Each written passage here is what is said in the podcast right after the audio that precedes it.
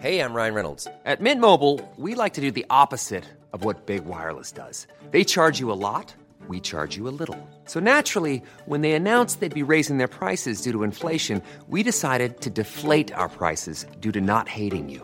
That's right. We're cutting the price of Mint Unlimited from $30 a month to just $15 a month. Give it a try at mintmobile.com/switch. $45 up front for 3 months plus taxes and fees. Promo rate for new customers for limited time. Unlimited more than 40 gigabytes per month slows. Full terms at mintmobile.com.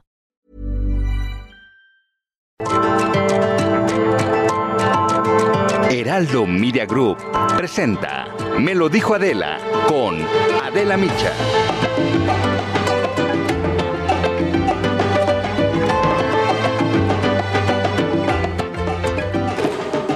Ayer fue un día histórico para las mujeres en México. La marea verde inunda al país en una votación unánime. La Suprema Corte de Justicia de la Nación declaró inconstitucional criminalizar el aborto de manera absoluta. Es el primer tribunal constitucional de América Latina que se manifiesta así sobre este tema tan importante. Eso fue lo que dijeron los ministros durante la sesión. La Corte declaró inválido el artículo 196 del Código Penal de Coahuila, que sancionaba hasta con 3 años de cárcel a las mujeres que interrumpían su embarazo. Aunque, en un sentido estricto, la decisión de la Corte solo afecta a dicho estado, a partir de ahora, absolutamente todos los jueces de México, de todo el país, están obligados a considerar inconstitucional cualquier norma penal que criminalice la interrupción voluntaria del embarazo de manera absoluta. Además, es un llamado de atención para que en el Congreso sigan, y los congresos estatales, el ejemplo de la Corte. Los tiempos, por fortuna, están cambiando. Arturo Zaldívar, ministro presidente de la Suprema Corte, explicó, y lo hizo con mucha claridad, cuáles son los alcances de esta resolución. Vamos a escucharlo. A partir de ahora, no se podrá, sin violar el criterio de la Corte y la Constitución, procesar a mujer alguna que aborte en los supuestos que ha considerado válido este Tribunal Constitucional. Además, declaró que ahora, sin la criminalización del aborto, comienza una nueva etapa para las mujeres y para el pleno reconocimiento de sus derechos humanos. Así lo dijo el ministro Zaldívar. Señoras y señores ministros, hoy es un día histórico para los derechos de todas las mujeres mexicanas y las personas gestantes.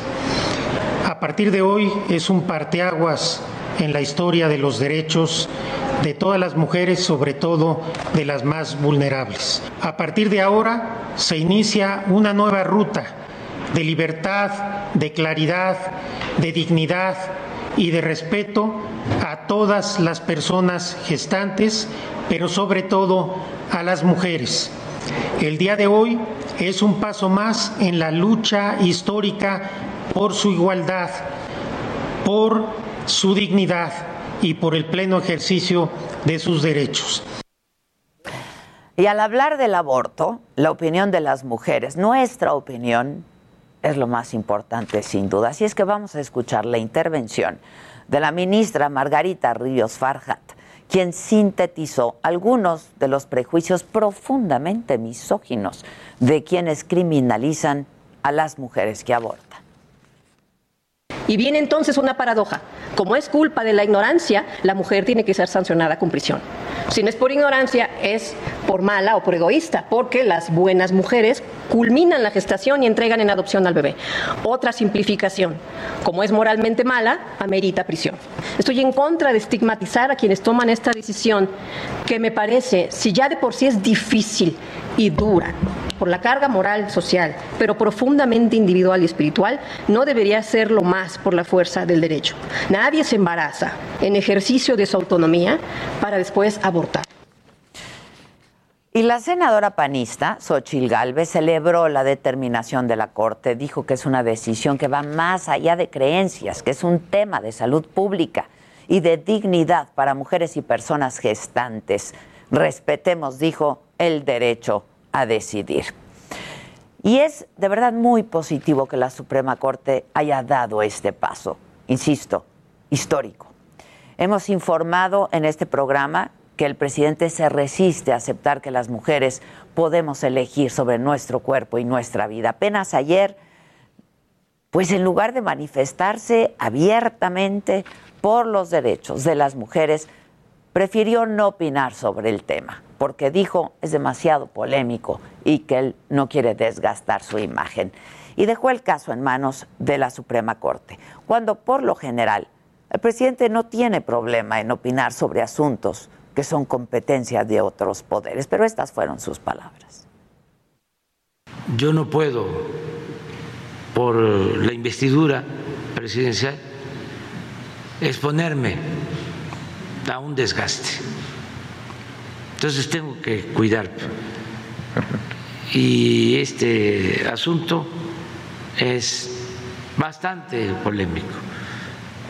Entonces, si ya lo tiene la Suprema Corte, a ellos les corresponde. No es un asunto del Ejecutivo. Bueno, lo cierto es que falta mucho camino por andar, por recorrer. Son pocas las entidades del país que han despenalizado en su totalidad el aborto. Y la decisión de la Suprema Corte es un avance.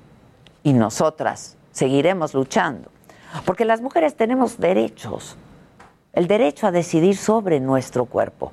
Las mujeres debemos elegir si embarazamos, si nos embarazamos o no. Y las mujeres podemos ejercer con libertad absoluta nuestra sexualidad. Las mujeres somos continuamente estigmatizadas y violentadas dentro de una sociedad machista. Y las mujeres más desfavorecidas ponen en peligro su vida al querer o tener que interrumpir su embarazo. Por eso, hoy más que nunca, educación sexual para decidir, anticonceptivos para no tener que abortar, aborto legal para no morir. Esto es, me lo dijo Adela. Yo soy Adela Micha y ya comenzamos ahora también por la cadena nacional del Heraldo Radio.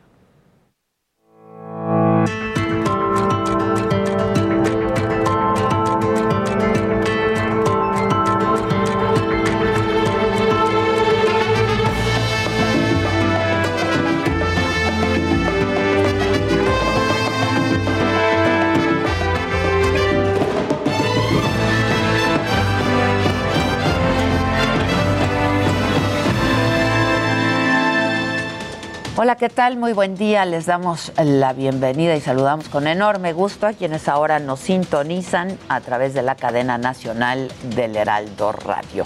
Hoy, que es miércoles 8 de septiembre, en la mañanera, y sobre este tema, la despenalización del aborto, el presidente llamó a respetar la resolución de la Corte, insistió en que él, como titular del Ejecutivo, no puede hablar del tema para no generar división de opiniones, dijo el presidente. Ya resolvieron los ministros de la Suprema Corte. Tenemos que ser respetuosos de la legalidad. Yo, cuando tomé protesta como presidente, juré cumplir con la Constitución y con las leyes que de ella emanen. Entonces tengo que cumplir. Y sobre las inundaciones por las lluvias en Tula, Hidalgo, el presidente lamentó la muerte de 15 personas en el hospital del IMSS. Dijo que se está trabajando con el gobierno estatal para atender a las familias de los fallecidos y a todos los damnificados. Estamos todavía atentos y estamos recomendando a la gente que busque trasladarse a albergues, a las partes altas. Se está actuando, apoyando a la población. Y en la conferencia se habló del extinto FONDEN, el Fondo de Desastres Naturales, y el presidente desestimó su importancia a pesar de que aún hay personas afectadas en Puebla y en Veracruz por el huracán Grace, y en Ecatepec y en Hidalgo por las lluvias tan fuertes. Y volvió a hablar y a criticar a los conservadores porque, dijo, abusaban de los recursos para apoyar a los afectados, y aseguró que en su gobierno habrá un manejo controlado del dinero para todos los damnificados. El chiste es que les llegue, ¿no? Esos proveedores vendían sin licitación despensas, cátedres, cobijas. El Fonden era pues un barril sin fondo. En cada emergencia se robaban 1,000, 2,000, 3,000, 5,000 millones de pesos. Y en materia electoral, el presidente criticó de nuevo al INE por multar a Morena con 4.2 millones de pesos luego de que encontraron que la hoy secretaria de Educación Pública, Delfina Gómez, autorizó la retención de salarios a trabajadores de Texcoco cuando fue presidenta municipal, justo para financiar su campaña en el 2015 por una diputación federal. El presidente la defendió y dijo que ella es una funcionaria honesta. ¿Qué es lo que seguramente está sucediendo? Que ya la ven a la maestra como posible candidata. Porque en el 2023 vienen elecciones en el Estado de México. Siempre digo, no hay texto sin contexto. Y en temas migratorios, el presidente aseguró que no se están violando los derechos humanos de haitianos. Esto a pesar de las imágenes que documentan abusos de autoridad en Chiapas. Dijo incluso que no hay un doble discurso y adelantó que en la reunión de mañana con funcionarios de Estados Unidos se les va a plantear que ayuden en aplicar un plan de trabajo emergente en Tapachula. Nuestros adversarios utilizaron esto, ¿no?, para decir que estábamos reprimiendo a haitianos. No es así. Se dieron estas cosas. Los trabajadores de migración que patearon a un ciudadano haitiano ya fueron despedidos. Ninguno lleva armas, es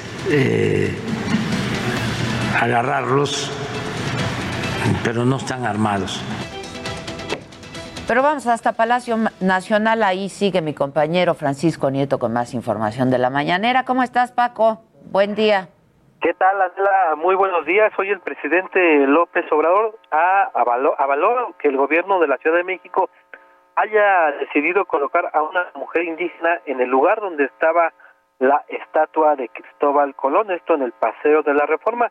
Dijo que ve muy bien esta decisión porque es un reconocimiento a la grandeza cultural del México profundo, del México prehispánico. Explicó que en el pasado mexicano pues todo fue discriminación, racismo y clasismo de los que se creían de sangre azul, y en esta discriminación, añadió el presidente, se tenía la justificación perfecta para tratar de apoyar, de apoyarse en una supuesta superioridad para oprimir y saquear al pueblo. De esta manera, pues también justificó que en aras de esta superioridad, pues las naciones llegaran a tratar de modernizar a los pueblos. En ese sentido, pidió sentirnos orgullosos de nuestro pasado y dijo que es importante aclarar estos temas, pero sin enojarse.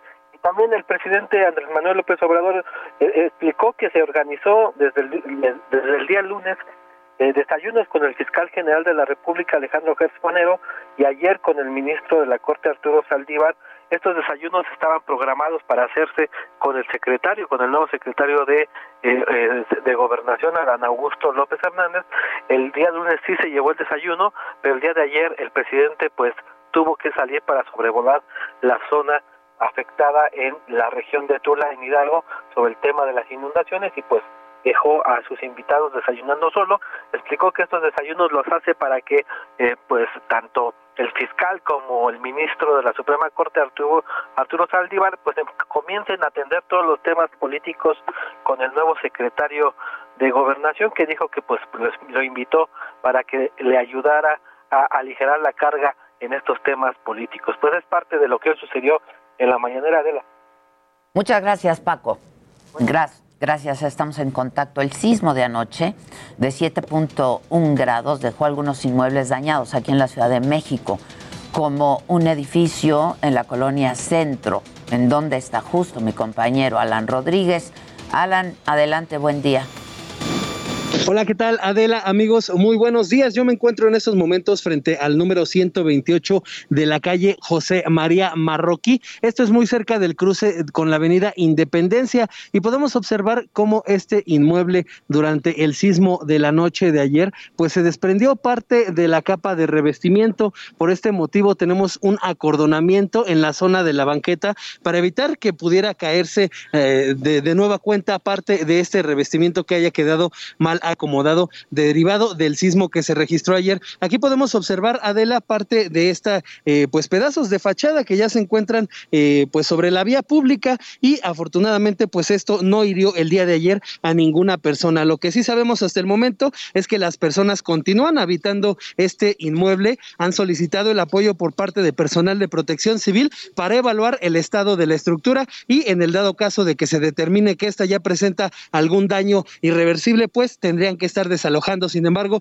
lo que nos han comentado es que este edificio tiene una estructura de acero bastante sólida, por lo cual ellos están sin ninguna preocupación, ya que consideran que únicamente se trata de una capa de revestimiento en la fachada, lo cual no compromete la estructura completamente. Por lo pronto, Adela, es el reporte que tenemos, una de las tantas incidencias que ocurrieron el día de ayer derivado de este sismo.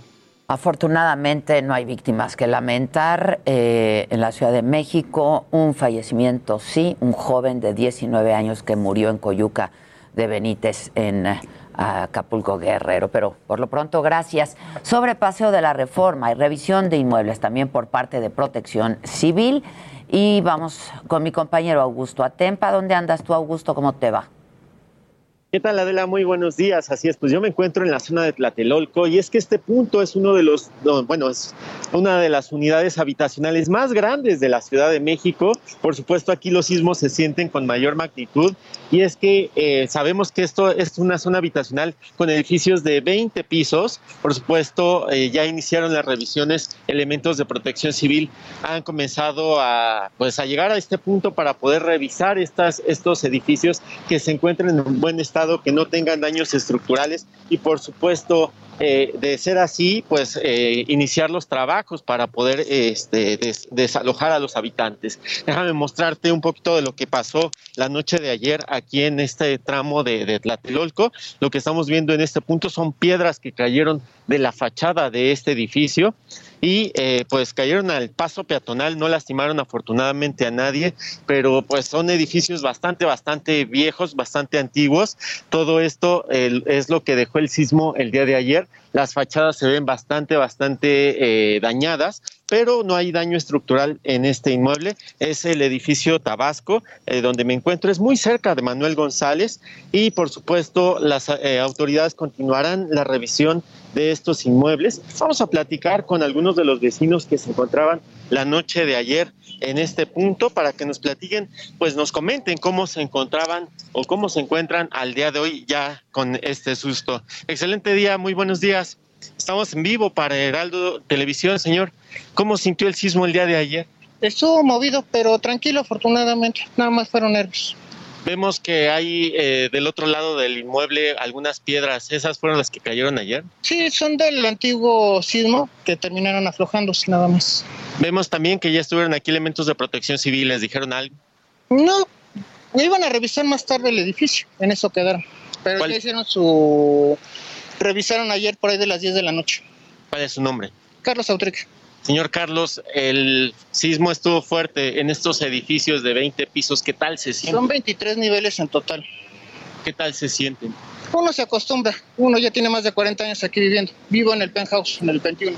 ¿Le tocaron tanto el sismo del 85? El 85 cuando tenía 6 años. Iba subiendo al transporte público. ¿Y este del 2017 también? 2017 trabajando. Ahora por pandemia, pues tocó en la casa. Ok, muchas gracias, que tenga un excelente día. Igualmente.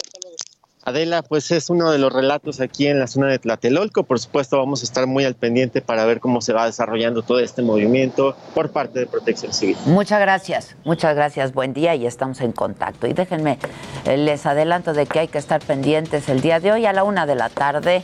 La Cámara de Diputados recibe la propuesta del paquete económico 2022 que debería contemplar una estrategia de recuperación por la pandemia. El proyecto estuvo a cargo del nuevo secretario de Hacienda, Rogelio Ramírez de Lau. Vamos a estar atentos y muy pendientes también de las afectaciones provocadas por el sismo de anoche, sobre todo en Guerrero, pero también por las inundaciones tanto en Hidalgo como en el Estado de México. A las 5:00 p.m, el ministro presidente de la Corte, Arturo Zaldívar, va a ofrecer una conferencia de prensa y se espera que hable justo de la despenalización del aborto y de que hay que estar atentos en el mundo. Afganistán ya tiene un nuevo gobierno interino que es 100% talibán. El líder es Mullah Hassan Akhund. No incluye mujeres ni otros sectores sociales. Hay que seguir muy de cerca lo que ocurre en territorio afgano. El presidente de Chile, Sebastián Piñera, está de visita en Roma. Va a visitar al primer ministro italiano y también al Papa Francisco. Busca generar alianzas para la recuperación económica. De todo esto les estaremos informando en los distintos espacios del Heraldo y, por supuesto, en nuestra plataforma de la Saga.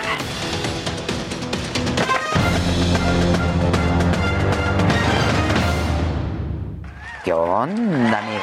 ¿Cómo estás, Ade? Qué gusto saludarte. Con un brillo y con un susto y con un todo. Un desvelón. Paquita, ¿cómo estás? Bien, gracias. Bueno, me da mucho gusto, me da mucho gusto. Yo quería participar hace ratito, pero sí, en mi casa, afuera sí se escuchó, pero con mucho, o sea, cuando me refiero a mucho tiempo, es mucho tiempo antes las alarmas. ¿Ah, sí? Pues qué pero suerte. En verdad, o sea, yo empecé a escuchar la bocina clásica y no pasaba nada. Yo hasta dije, ya se les descompuso a estos. Porque sí pasaron fácil más de 30 segundos y nada, y de repente, ¡bolas! Que se deja venir, pero sí. Ah, mira, ¿dónde? En las Águilas, en la parte baja de las Águilas. Es que quizás te tardaste más en sentirlo, porque en las Águilas regularmente no se sienten tanto. Puede ser. Yo la verdad. Pero sí sonó. Y la verdad que sí sonó. Y yo ni me moví, la verdad. No, nada. Empecé a escuchar a los vecinos bajar, de repente escuché mucho ruido, abrí la puerta para asomarme, nada más vi que todos también y volví a cerrar y me regresé a ver la tele muy a gusto. Estaba viendo un episodio de History Channel de la competencia de Pepsi contra Coca y entonces estaba muy, muy bueno de estos gigantes de la industria. Sí, sí. Gracias por contarnos tu experiencia. Bueno. Yo ya conté la mía porque a mí sí me tocó al aire. Muy bien, muy bien. Sí. Pero bueno, y oye, luego, pues hoy juega México contra Panamá. La selección azteca, la verdad es que va a estar en un partido en el cual estaba programada para cierta hora, pero por cuestiones de la pandemia allá en Panamá deciden adelantarlo. Se juega entonces a las 7. Hay toque de queda en Panamá de 7 a 5 de la mañana. Sin embargo, por esta situación se va a poder tener una capacidad del 80%, lo que es igual a 22,600 aficionados. Alexis Vega y Edson Álvarez ya no van a estar con la selección debido a las lesiones que tuvieron en el partido. Entonces, bueno, pues esto va a estar sucediendo. Y aquí te tengo una de estas noticias que, híjole, causa controversia porque no debería de suceder, porque debería de ser del propio futbolista el que lo provoque. Pero resulta que Neymar, dentro de su sueldo brutal que tiene una cláusula por ser cortés, en la cual recibe 541,680 euros al mes, o sea, 6 millones de euros al año por ser buena onda con los aficionados. No. Sí, así. No manches, y yo que soy tan a toda madre. Exactamente. Híjoles. Hazme el favor, entonces tiene que saludar y dar las gracias a los hinchas, ¿no? Antes y después de cada partido debe de abstenerse de comentarios públicos negativos sobre el club, los que trabajan ahí y los que lo apoyan. Entonces tú dices, oye, es que me parece muy mal que le tengas que poner estas cláusulas a los futbolistas y obligarlos cuando debería ser de ellos, ¿no? Claro. Se les olvida muy rápido de dónde vienen. Claro. Y ya cuando empiezan con el dinero, con la fama, con todo lo que conlleva ser un futbolista un futbolista estrella, pues ya. Muy mal. Muy mal, la verdad. Mal. Yo no estoy de acuerdo. Ya se les subió. ¿Qué tal dicen? Antes nos hablas, ya se te subió. Pero además sí es cierto. O sea, por ejemplo, aquí en México lo vemos en el América, siempre que salen, es conocidísimo que los jugadores avientan el coche, así tal cual, los aficionados que hacen horas para tomarse una fotografía. ¿Ves? O cantar. ¿Ves tu América? Sí. No, yo acuérdate que ya no le voy. Ya le cambié. Ya le va a los Cholos. Por lo que le hicieron al Renato, yo le voy, sí, a los, verdad, Cholos, los Cholos. Equipo, exacto, en mi ciudad natal, Tijuana. No, ah, muy bien. Muy bien. Los el América. Ah, muy bien. Ya, no. Vaya. No, muy bien, muy bien. Di rápidamente, ¿quién viene hoy? ¿Quién viene hoy? Javi Derma. No, no, de deporte. Ah, perdón. De lo tuyo, Eduardo Ávila. Sí, Yudomán. Sí, sí, sí. Es que me agarraron.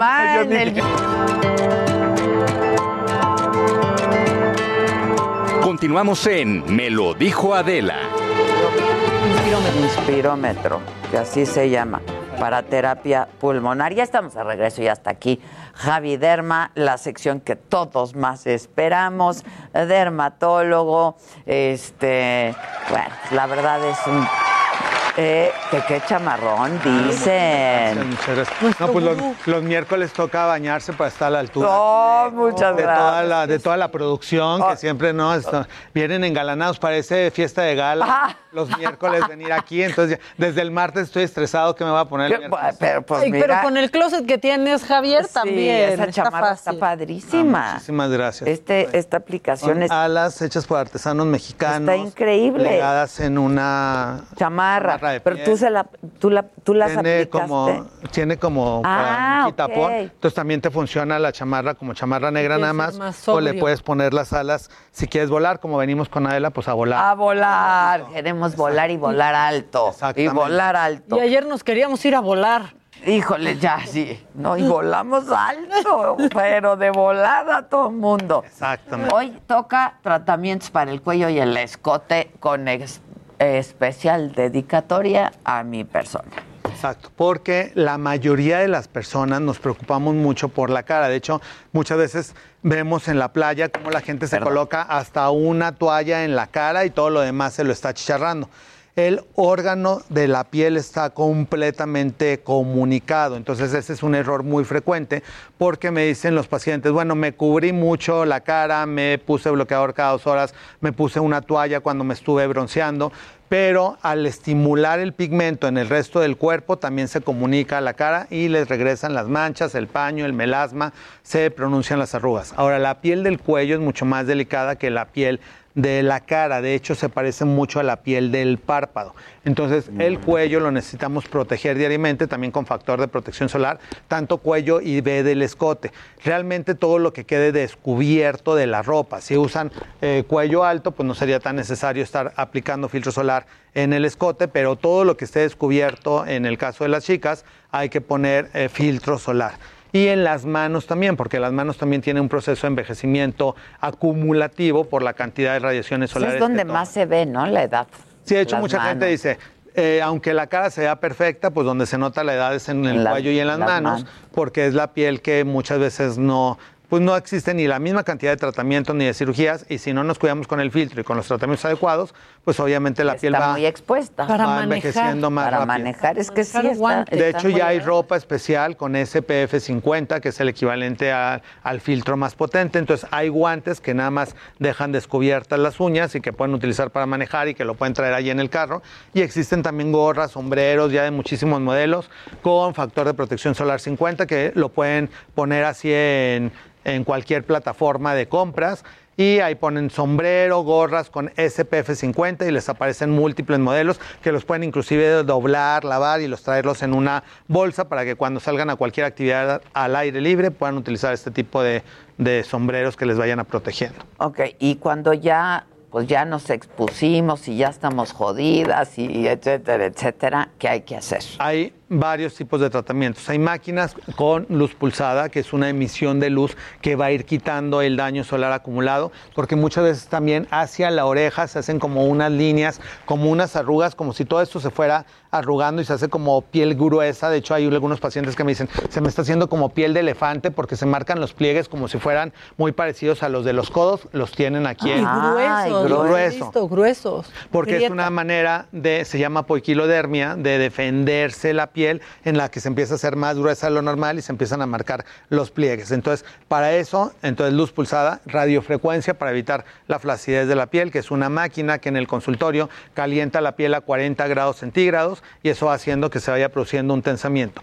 Y los inyectables, porque siempre hay una deshidratación prematura en el cuello y ver el escote, entonces tenemos bioestimulantes con ácido poliláctico, policaprolactona, con ácido hialurónico, que nos ayudan a restablecer nuevamente la salud de la piel, porque con el transcurso de los años, de los 18 años en adelante, cada año vamos dejando de producir 1% del colágeno que de manera natural produce la piel, entonces hay que restablecerlo.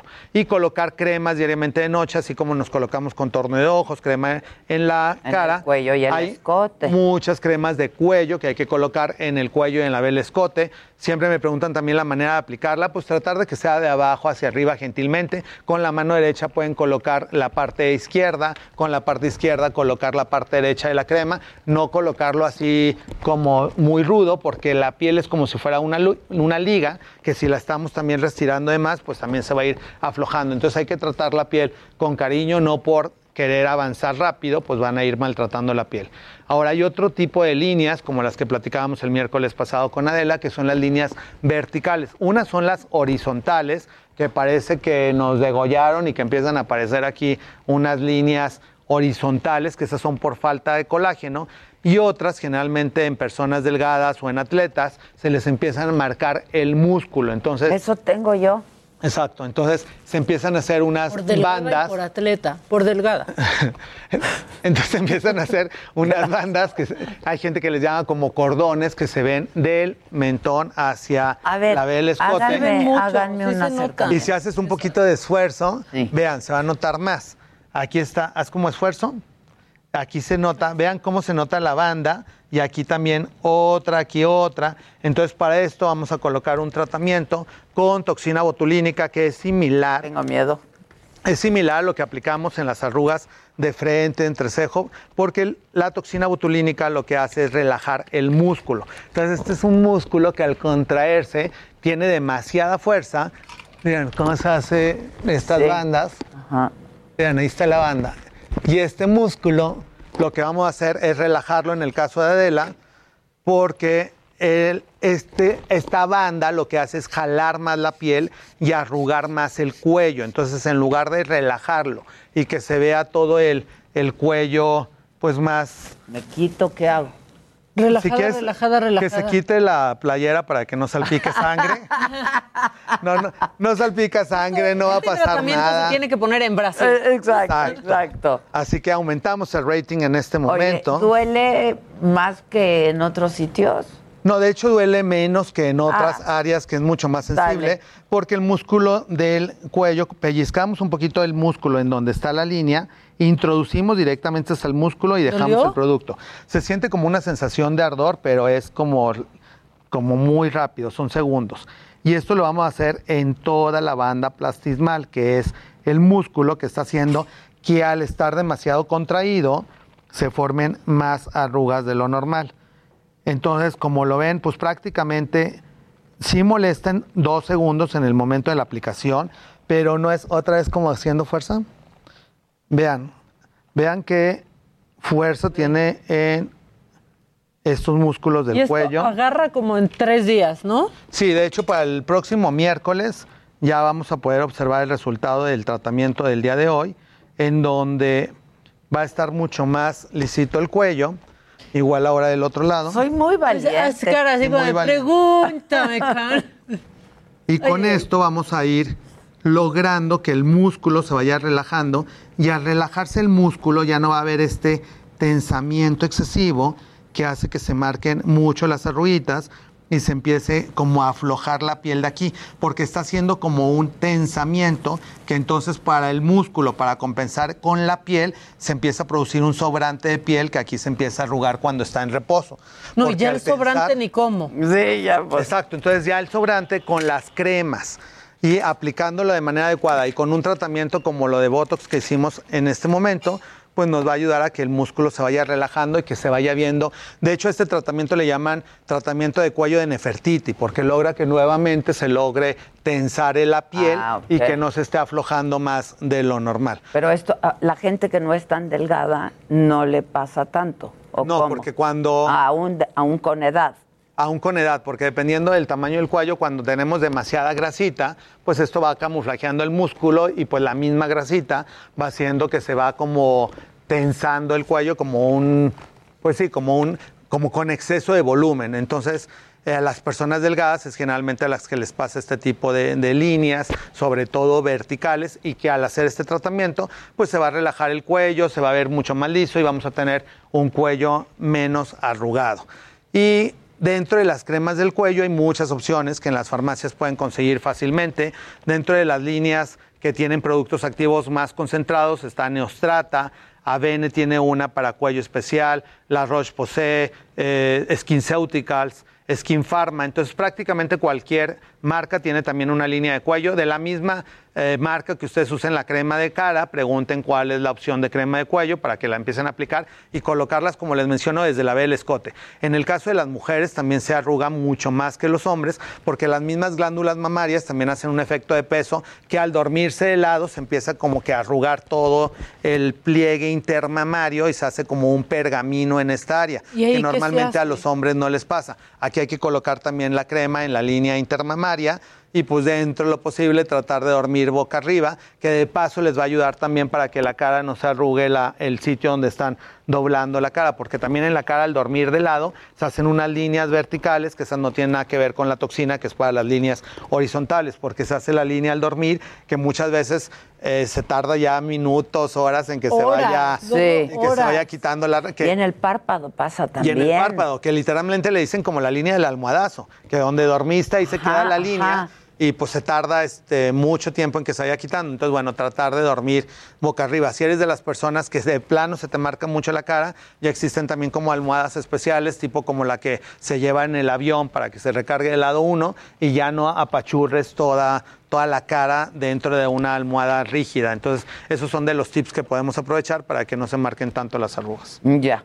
¿Y que las cremas del cuello y el escote son distintas a las de la cara? ¿Sabes? Sí, porque... ¿O es la misma crema que usas en la cara la que te pones en el cuello? Lo ideal es utilizar cremas diferentes porque tienen concentraciones diferentes y principios activos diferentes que nos ayudan al tensamiento de la piel del cuello, porque el cuello, a diferencia de lo que la gente pueda pensar, es mucho más delicado que la cara, porque tiene un músculo tensor que tiene que soportar todo el peso de la cabeza, entonces son músculos mucho más fuertes y la piel es mucho más delgada. Entonces, muchas veces si aplicamos la misma crema de la cara en el cuello, se puede poner roja, se puede irritar, se puede estar descarapelando, van a estar como con comezón, entonces tampoco está bien que se estén rascando. Entonces, lo ideal es utilizar una crema especial para el cuello y el escote. La del cuello sí la pueden utilizar las chicas en la línea intermamaria, porque como es mucho más suavecita que la crema de la cara, normalmente sí los resiste esta área también, porque si no también entre el sudor y el peso de la glándula mamaria les irrita muy fácilmente esta área, entonces tienen que ser cremas especiales para ahí.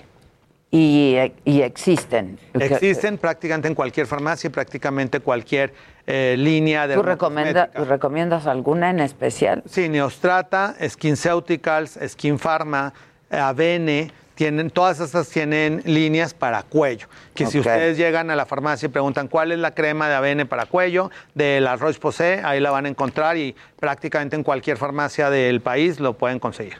Dice Coral García, por favor pregunten a Javi si hay un tratamiento de Botox para cuerdas bucales atrofiadas después de una cirugía de tiroides. Sé que no es un proceso dermatológico, pero que tal vez tiene. Sí, existen muchas otras indicaciones de toxina botulínica que manejan los especialistas en voz, que para relajar sí te puede ayudar. Quizás no muchísimo a que se resuelva el problema, pero sí puede ayudar en un porcentaje. También hay tratamientos que ocupan los urólogos para la vejiga, en la que se fortalece la vejiga. Se utilizan para muchas otras cosas. En dermatología lo utilizamos para arrugas de cara, de cuello, y para hiperhidrosis, que es el exceso de sudor en axilas, manos y pies, son de las indicaciones de toxina botulínica. Preguntan aquí si tú pones Botox para los casos de migraña. También en migraña, porque es en el momento que es una migraña tensional y que todos los músculos de la cabeza se tensionan, por eso muchas veces dándose masaje en la zona temporal empieza a liberarse un poquito la migraña. Pasa lo mismo que con las bandas plastismales, este músculo se contrae y les duele demasiado a los pacientes que tienen migraña. Entonces, al aplicar toxina botulínica en ciertos puntos estratégicos de la cabeza, disminuye la frecuencia y la duración y el dolor de la migraña, porque ya no se contrae el músculo de la misma cantidad, va a estar más relajado y poco a poco se va a ir controlando. Entonces, sí, también son de las indicaciones que aplicamos. Me preguntan aquí que si tú recomiendas alguna crema o pomada o algo para los granitos de las pompis. Los granitos de las pompis generalmente tienen que ver con, la gente le llama piel de gallina, que es igual a lo que sale en los brazos, a algunas personas les salen los muslos y a algunas personas les sale un poquito en la mejilla. Como del brazo atrás, acá, ¿no? Sí, a mí, yo, sí. Ándale, que es como, sí, piel de gallina es como el término que la mayoría de la gente conoce. Y que se hacen como, pues más bien cremas con urea, que son exfoliantes que nos ayudan a que se vaya como liberando esos microgranitos. Y que en las pompis, pues sobre todo en gente que tiene mucho trabajo de estar sentada, y que dura muchas horas sentada y que dependiendo de las texturas de las telas suda más la piel en esa área, se van haciendo más granitos y algunas veces sí se pueden infectar y parecer como puntitos de acné. Con cremas de urea al 20%, que también hay muchísimas marcas, Ureadina al 20%, Dermaquery al 20%, ustedes pueden preguntar inclusive por cualquier crema al 20% y las del que les guste en cuanto a precio y presentación y cantidad en mililitros, esa es la que pueden estar utilizando. Puede ser una vez al día en las noches para que no les irrite y lo pueden aplicar en brazos, pompas, muslos, en cualquier parte de la piel. ¿Tú? Dicen aquí, Celine Dion en una entrevista dijo que no se ponía Botox porque corría riesgo en sus cuerdas vocales. ¿Sabes algo de esto? Pero más bien depende de la cantidad. Es como ponerse en la frente una cantidad exagerada y que les tumbe el ojo. También el Botox es una toxina que paraliza los músculos. Entonces, si colocamos una cantidad exagerada en el cuello, puede afectar un poco las cuerdas bucales o inclusive puede afectar la deglución. Entonces, hay gente que no podría inclusive tragar bien los alimentos o que sienta que tiene alguna alteración en el esófago porque la toxina, al ser un líquido, puede migrar hacia otras estructuras. Pero eso sí lo hace un especialista con la cantidad indicada en los puntos adecuados, no hay ningún efecto secundario de nada. Como tú ahorita. Exacto, como lo que hicimos ahorita, Adela va a poder hablar mañana con su melodiosa voz, pero no va a tener ninguna afección en sus cuerdas vocales. Eso espero. Oye, ¿qué recomiendas para estrías en niños? Bueno, o jóvenes. Estrías tiene que ver mucho en niños o en jóvenes por el crecimiento. Entonces, la piel se empieza a estirar y hay pieles que no son tan elásticas. Entonces, ahí pueden aplicar un derivado de un retinol. Hay una crema que se llama Retacnil al 0.025% que consiguen en cualquier farmacia y esto les va a hacer como un micropeeling para que se vaya regenerando la piel. Entonces, lo pueden aplicar en cualquier área. Generalmente salen en brazos, en muslos, en la espalda. Luego hay chicos que crecen demasiado rápido y parece que les arañaron la espalda porque se están haciendo ahí como estrías. Sí, se ve bien feo. Pues sí, ahí empezar a aplicar Retacnil al 0.025 en la noche, baja, diariamente. Exacto, eso es cuestión de disciplina. Ahora, esta crema tiene un derivado de retinol que va a ser como una exfoliación que puede irritar un poco la piel. Entonces, si se pone muy rojo y le irrita, un día sí, un día no, un día sí, un día no. Y en las mañanas diariamente colocar crema humectante. Eso es súper importante. Es como en las embarazadas, que cuando estás distendiendo la piel, mientras más humectada esté la piel, menos se rompe. Entonces, colocar también en los chicos que muchas veces les choca ponerse crema o en los niños que están en crecimiento, eso pues ni modo. Crear el hábito de diariamente en la mañana después del baño, colocarse crema en todos los sitios donde están propiciándose las estrías, porque si no se les va a romper más la piel. Preguntan aquí que cuál es la diferencia entre ponerse Botox en el cuello o péptidos. El Botox es para el músculo, como lo que hicimos ahorita con Adela. Los péptidos es para las personas que tienen como papada y flacidez, pero por el exceso de grasa. Entonces, que aquí nadie en el foro tiene, pura gente muy delgada, pura piel fit pegada. Claro. Bueno, cuando la gente tiene un poquito de lonjita aquí, que de hecho le llaman como doble mentón, porque se hace aquí como una lonjita, entonces para eso son los péptidos, para que se vaya pegando la piel y no se haga como esa lonjita. Y ahí sirve la radiofrecuencia también. Entonces se ponen péptidos y se hace radiofrecuencia. La radiofrecuencia sirve tanto en personas delgadas como en personas que tienen un poquito más de grasa. Entonces, la radiofrecuencia nos va a ayudar a todos para ir evitando el exceso de flacidez de la piel. Pero para la gente que tenga doble mentón o lonjita, son los péptidos. Y para la gente que tiene muchas líneas horizontales, es el ácido hialurónico o los bioestimulantes que existen: Radies, Sculptra, Elancé. Los podemos esas aplicar tengo yo, en no el cuello. Tengo. No, pues tú sí tienes nada más las verticales. Nada más las de las flacas. Yo ya estoy viejita. Nada más pero... de las flacas. Y luego aquí preguntan, ¿qué crema se puede usar post cesárea para recoger la piel? Hay cremas reafirmantes para post embarazo. Hay una buena de una marca que se llama Isdin, que pueden pedirla así en la farmacia. En cualquier farmacia grande la pueden conseguir. Crema reafirmante post-embarazo de Isdin. Y eso se lo pueden estar aplicando varias veces al día y les va a ayudar también a recoger. Y tratar de utilizar faja, ahora sí que toda... unos 2 meses después del embarazo para que regrese. Eso tiene mucho que ver también con la cantidad de kilos que aumentaron. O sea, no es lo mismo alguien que aumenta... 9. 30. Sí, 8, 9 kilos. A alguien que 30. Aumenta 27, 30 kilos. Como entonces, yo. ¿Tú aumentaste 30? Sí, 29 y 27. Si se aumentaron muchísimo, pues sí, hay que echarle un poquito más de ganas con la crema y con la faja para también ayudarle a la piel a que se retraiga nuevamente. Bien, esta pregunta fue de mi hermana, por si... No. Es que ella tiene cesárea, ¿verdad? Sí. Yo fui parto natural. Dicen, acabo de tener, dice Víctor Praga, una cirugía de nariz, la piel de esa zona me quedó súper grasosa y antes no estaba así. Muchas veces con las cirugías, también por el parche, el pegamento, todo lo que se tienen que estar colocando para sus curaciones, se empieza a hacer la piel más grasosa. Eso empieza a equilibrarse 3 meses después de la cirugía. Sin embargo, para ayudarle a la piel a que regrese a ser menos grasosa, puedes aplicar una crema que se llama Leneda Gel al 0.1% en capa delgada en la nariz por las noches para volver a equilibrar la producción de grasa. Si te irrita, un día sí, un día no. Si no te irrita, todos los días en la noche en el área de la nariz para que vuelva a regresar a su estado original y que no tengas ese exceso de grasa. Preguntan acá, ay, espérense, que entró una llamada, pero dicen, tengo 25 años y exceso de grasa en el cuero cabelludo y se me está comenzando a caer. ¿Qué puedo hacer? No necesariamente el exceso de grasa tira el cabello. Entonces son dos entidades aparte. Debe haber otra causa. Exacto. Una es la caída de cabello, que puede ser alopecia androgenética, y otro puede ser dermatitis seborreica, que hasta el 30% de los pacientes con alopecia tienen más grasosa la piel cabelluda. Pero entonces hay que tratar las dos cosas. Para el exceso de grasa existen muchos shampoos en farmacias. Generalmente vienen como DS, porque eso significa dermatitis seborreica. Entonces estás produciendo un sebo mayor a lo normal. Entonces puedes buscar cualquier shampoo DS. Hay que Lual DS, que DS, Iralfaris DS. Entonces, chécate en farmacia cualquier champú DS, el que te guste, empezarlo a usar 3 veces por semana. Eso te va a quitar el exceso de grasa y te va a ayudar a que la piel esté más sana. Pero no necesariamente por quitar el exceso de grasa te va a volver a salir el cabello. Entonces, si quieres recuperar el cabello, entonces hay que acudir con un dermatólogo para que te haga un tratamiento, ya sea tomado, untado o inyectado, para volver a restaurar la salud capilar y que regrese tu cabello.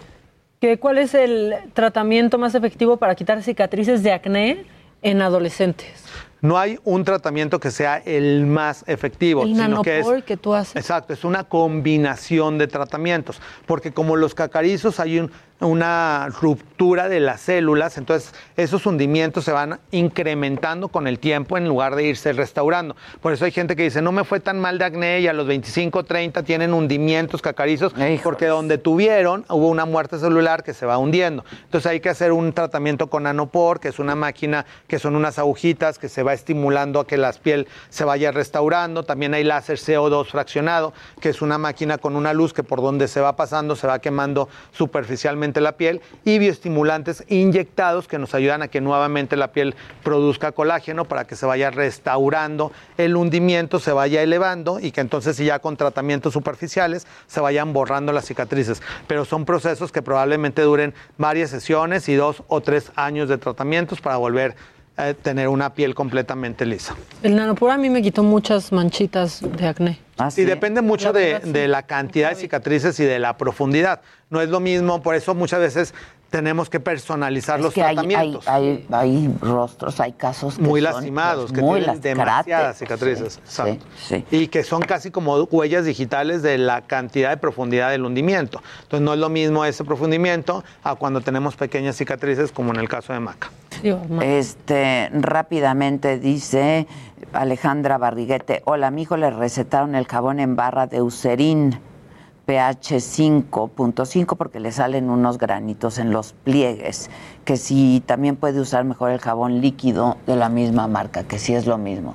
Sí, es muy similar. Y eso generalmente es en pacientes que tienen dermatitis atópica, que esto es lo contrario, es una resequedad de la piel. Entonces tienen que utilizar jabones suaves para que no le quiten toda la grasita que de manera natural le está protegiendo la piel. Puedes utilizar el de barra o el jabón líquido pH 5 de Eucerin para colocarlo suavemente, no colocar ningún estropajo, esponja, nada. El baño debe ser muy rápido, no quedarse mucho tiempo en la regadera, porque con más de 5 minutos los pacientes con dermatitis atópica que estén en la regadera se van a resecar mucho más. Entonces, el baño rápido. Bueno, como siempre, gracias. Explicas maravillosamente bien para la gente que te ve y que quiere hacer preguntas. Muchísimas gracias. Entonces, para seguir en contacto en cualquiera de mis redes, @JavierDerma, Twitter, Instagram, Facebook. Continuamos en Me lo dijo Adela.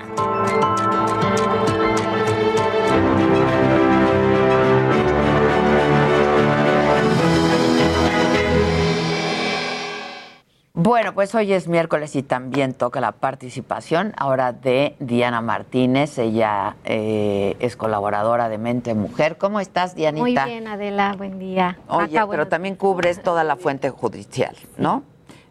Bien lo que pasó ayer en la Corte, ¿no? Histórico, ¿no? Histórico y muy emocionante. Sí, sí, sí, desde el proyecto, todo, que es una joya, todos los argumentos, hasta las votaciones, las participaciones de los 10 ministros. Sí, la verdad que sí. Sí. Y por unanimidad, no fue padrísimo, la verdad. Pero hoy nos vas a hablar de violencia obstétrica. Sí, que es un concepto que... Pues sí, es relativamente reciente, sí, y prácticamente nadie conoce, ¿no? ¿Qué es la violencia obstétrica? Y las mujeres no saben cuándo lo sufren. Exacto, creo que ese es el punto medular, Maca. En este caso, ¿qué es la violencia obstétrica? Es un tipo de violencia hacia las mujeres durante el embarazo, parto o puerperio cometido por el personal de salud. ¿Qué tipo de violencia se da? Pues desde las humillaciones, desde los regaños, desde el practicarles cesáreas cuando existen las condiciones para que sea un parto natural, aplicarles también métodos anticonceptivos irreversibles y sin su consentimiento, impedirles amamantar a los recién nacidos, son algunos de los tipos de violencia obstétrica. Y también la otra cara de la moneda, ¿no? A veces una mujer dice, yo ya quiero que me hagan cesárea y empujan el momento hasta, o sea, hacen que la mujer pase unos dolores y que sufra para acabar haciendo una cesárea, ¿no? O cuando una mujer decide amamantar menos también, los doctores de pronto ahí se van encima a juzgar. Sí, o sea, hay muchos tipos de violencia, pero como dices, no se asumen como víctimas de esto, de esta práctica y de un delito, que también hay que decirlo, es un delito en algunos estados, sobre todo porque es un concepto reciente, pero también porque creo que históricamente nos han enseñado a que el parto está ligado con el dolor y que el maltrato es normal durante el parto, durante el embarazo o el puerperio, ¿no? Entonces, hay pocos datos al respecto. Hay una encuesta del INEGI que dice que es la encuesta nacional sobre la dinámica de las relaciones, es del 2016, la dinámica de las relaciones en los hogares, que pues es la más reciente, no hay muchos... No hay más. No hay datos al respecto, que por lo menos de octubre de 2011 a octubre de 2016, al menos 8.743.000 mujeres sufrieron o vivieron un parto. De estas, 33.2, que son aproximadamente 2.921.000 mujeres, sufrieron maltrato por parte del personal médico. Son muchísimas, muchísimas mujeres. O el típico no está lista todavía, regrésese, ¿no? Sí, que acaba luego en tragedias también, ¿eh?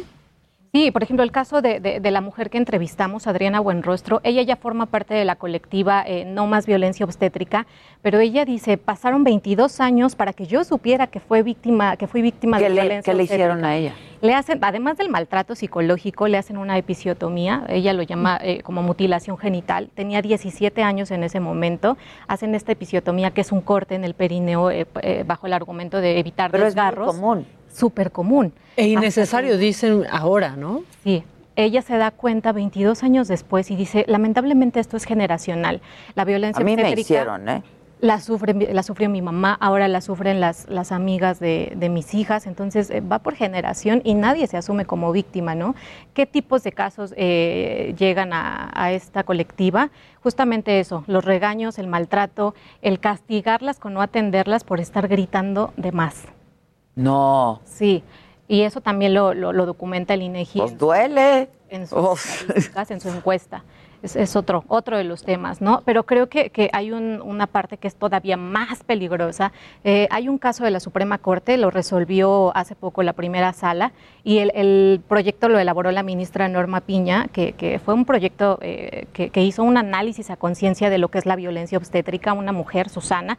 De hecho, ese caso lo dimos a conocer en el Heraldo de México, porque en un hospital del IMSS, ella llevaba 3 días en labor de parto, cuando le hacen este método anticonceptivo irreversible, que es una oclusión tubaria bilateral, la ligadura de trompas. La médica le dice que su esposo y su mamá ya habían dado su consentimiento para que le hicieran ese método. Ella, pues en labor de parto, dice, ok, firma la autorización. Hasta después dice, pues es que fue mentira. Ni mi esposo ni mi mamá dieron ese consentimiento. ¿Por qué hicieron eso? ¿No? Pues la Corte la amparó, ordenó que se le diera alguna atención para ver si se puede revertir ese método, y creo que es importante porque la Corte determinó que fue víctima de esterilización no consentida y que ese tipo de violencia obstétrica institucional es un tipo de violencia de género. Hay otro caso por ahí también que llegó a la Corte, ahí se está pidiendo indemnización, pero bueno, por lo menos estos argumentos de la ministra Norma Piña son muy importantes, pero ya es una oclusión tubaria bilateral, pero esto que comenta Maca de que no estoy segura que hay otros casos. Eso reversible, ¿eh? Pues yo supe que no, que cuando entrevisté a uno de los abogados decía que la señora lo había intentado, pero que era sumamente doloroso. Sí, y creo ella que no. Aquí están diciendo, deberían de oír todo lo que dicen las enfermeras, a veces en el IMSS son súper vulgares, te dicen que cuando uno estaba haciendo al hijo no se quejaba, o que para qué uno anda abriendo las piernas. Ay, no. Es súper de las cosas. Sí, pasa con mucha más frecuencia de lo que pensamos y evidentemente de lo que se quisiera. Sí. ¿No? Ahora, no solamente en instituciones de salud públicas, también en privadas, hay que decirlo. Por lo menos Adriana nos dice, los casos que más nos llegan son del IMSS y del ISSSTE. Yo platiqué con gente de ambas instituciones. En el IMSS lo que me comentan es que creo que es un paso importante, se reconoce ya el concepto de violencia obstétrica y bueno, como no, ¿verdad? Después de también esta resolución de la Corte, pues creo que no les quedaba más remedio. ¿Qué se hace al respecto? Tienen una estrategia de atención a mujeres embarazadas que se enfoca principalmente en empoderar a la mujer para que pueda ejercer sus derechos plenamente y también en este tema de la capacitación al personal.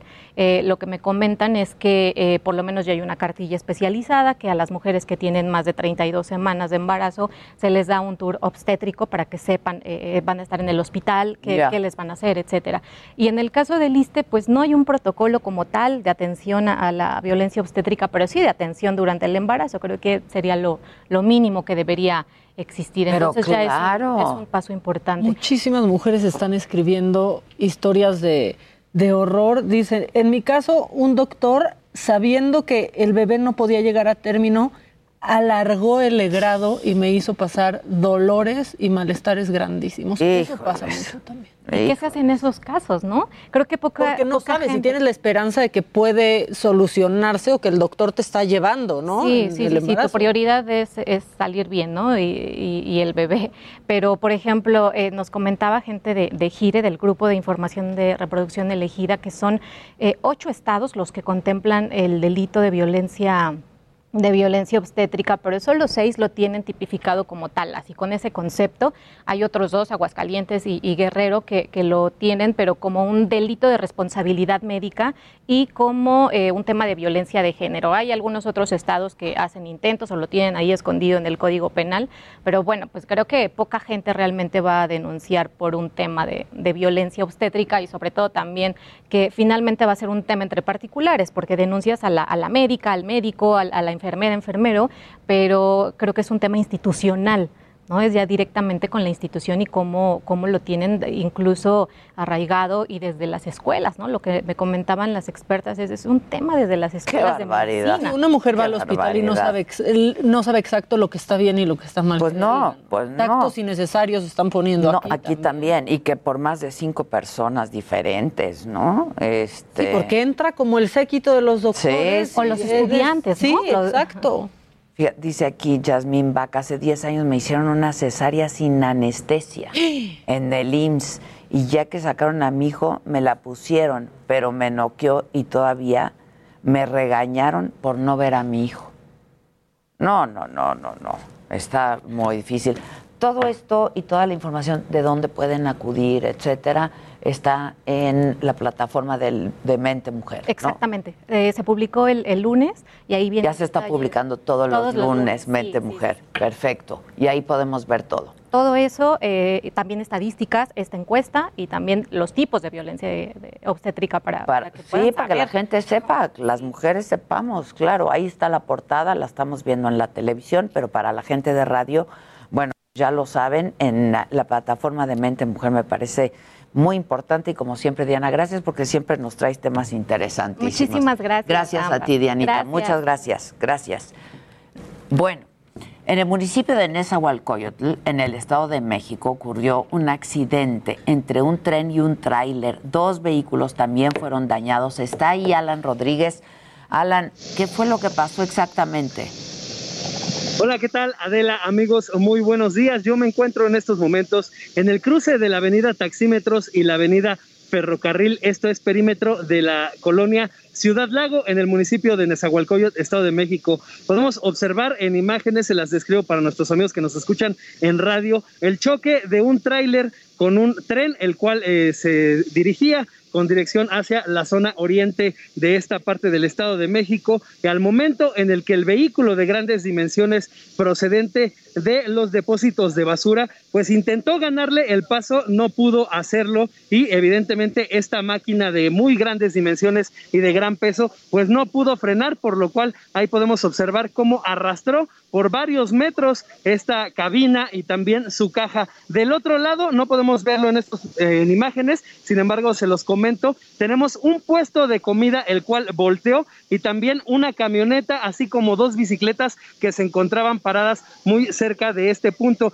Afortunadamente, el conductor de esta unidad de carga, el tráiler perteneciente a la Secretaría de Obras y Servicios, logró salir antes del impacto y con esto evitar cualquier lesión. Por lo pronto, Adela, es el reporte que tenemos. No tenemos ninguna persona herida, únicamente un gran susto que se llevaron los vecinos de la zona, quienes inmediatamente notificaron a los servicios de emergencia, por lo cual arribaron a este punto bomberos, paramédicos y también personal de la Guardia Nacional. Ya tenemos en estos momentos también esta unidad con la cual próximamente se estará retirando tanto el tráiler y se estará haciendo avanzar tanto a la máquina como a su carga para poder liberar esta vía férrea y con esto liberar el paso también de peatones y de vehículos que quieran pasar desde la zona de la Ciudad de México hacia este municipio. Es que sí estuvo, Estado de México. Afortunadamente no hay heridos, pero sí estuvo muy aparatoso. Es correcto, Adela, se trata de una situación bastante aparatosa que llama la atención y sobre todo la indicación a nuestros amigos automovilistas que nos ven en casita es que pues no traten de ganarle el paso a estas bestias. Ya estás, muchas gracias. Qué bueno que no pasó a mayores. Y tengo ahora en la línea telefónica Omar Fayad, gobernador de Hidalgo, para hablar de pues el desbordamiento de los ríos Tula y Rosas y pues de los 15 pacientes del IMSS que murieron, se había dicho que eran 17. Gobernador, ¿cómo estás? Buenos días. Adela, ¿qué tal? ¿Cómo estás? Muy buenos días. Gusto en saludarte a ti y a todo tu auditorio. Igualmente, Omar. Oye, ¿nos puedes confirmar fueron 15 los fallecimientos? Porque hay quien sigue manejando 17. Sí, quien manejó 17 fui yo. A mí me dijo Zoé Robledo en persona en el último piso del hospital ayer cuando se hacían las labores de rescate que eran 17 personas, pero que solo eran 15 las que tenía que ver el deceso directamente con el incidente. Esto es, los que estaban en el hospital. Había 2 personas que apenas iban a ingresar al hospital, ingresaron y ocurrió el incidente. pero ya venían, me dicen que una de ellas ya venía sin signos vitales en la ambulancia. Es mejor recibir y hacerle caso a la información oficial del IMSS, porque es personal del IMSS quien está autorizado para decir exactamente el tema y así quitarse especulaciones. Pero esa era la explicación, o sea, dos estaban llegando, pero llegaban en calidad ya de difuntos.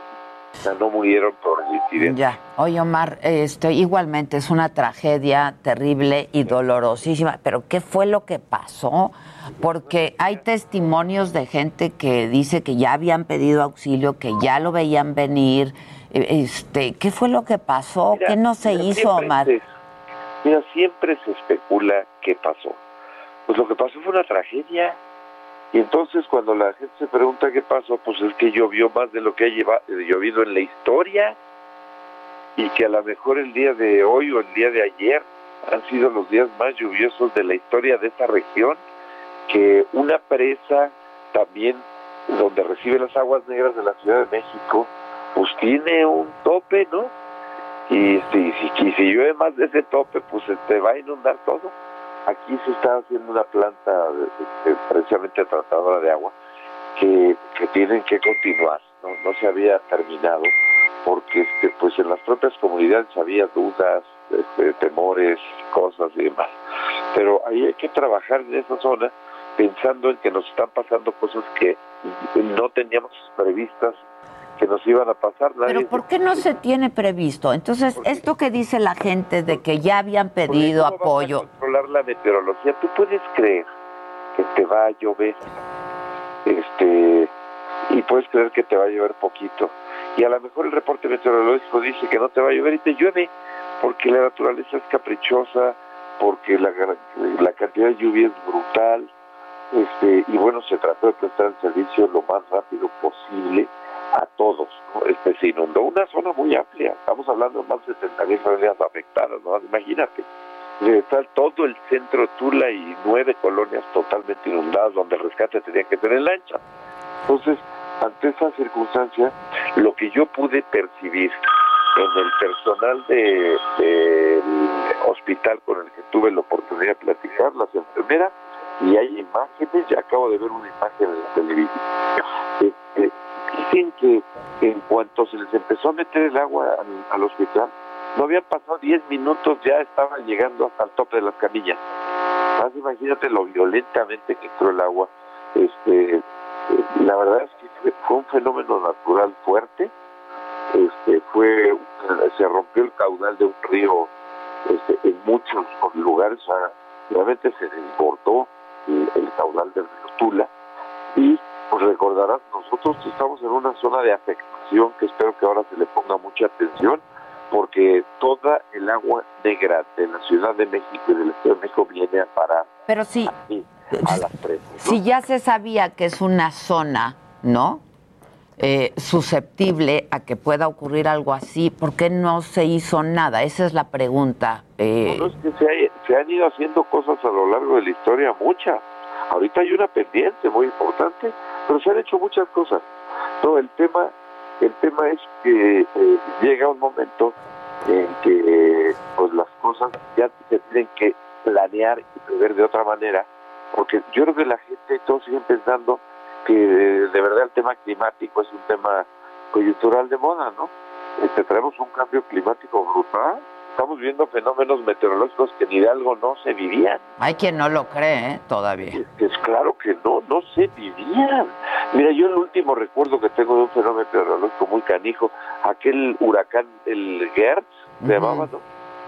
¿Cuántos años hace de eso?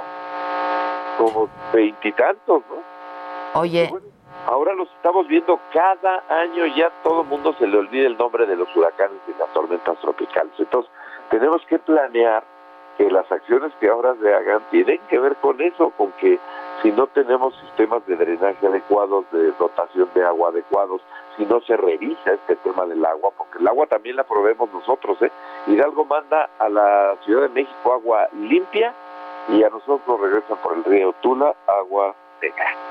Entonces creo que cumplimos una función social muy importante para el Estado mexicano, que espero que ahora sea muy tomada en cuenta, viendo que esto que antes no ocurría, Adela, ahora va a ser el pan de todos los días, ¿eh?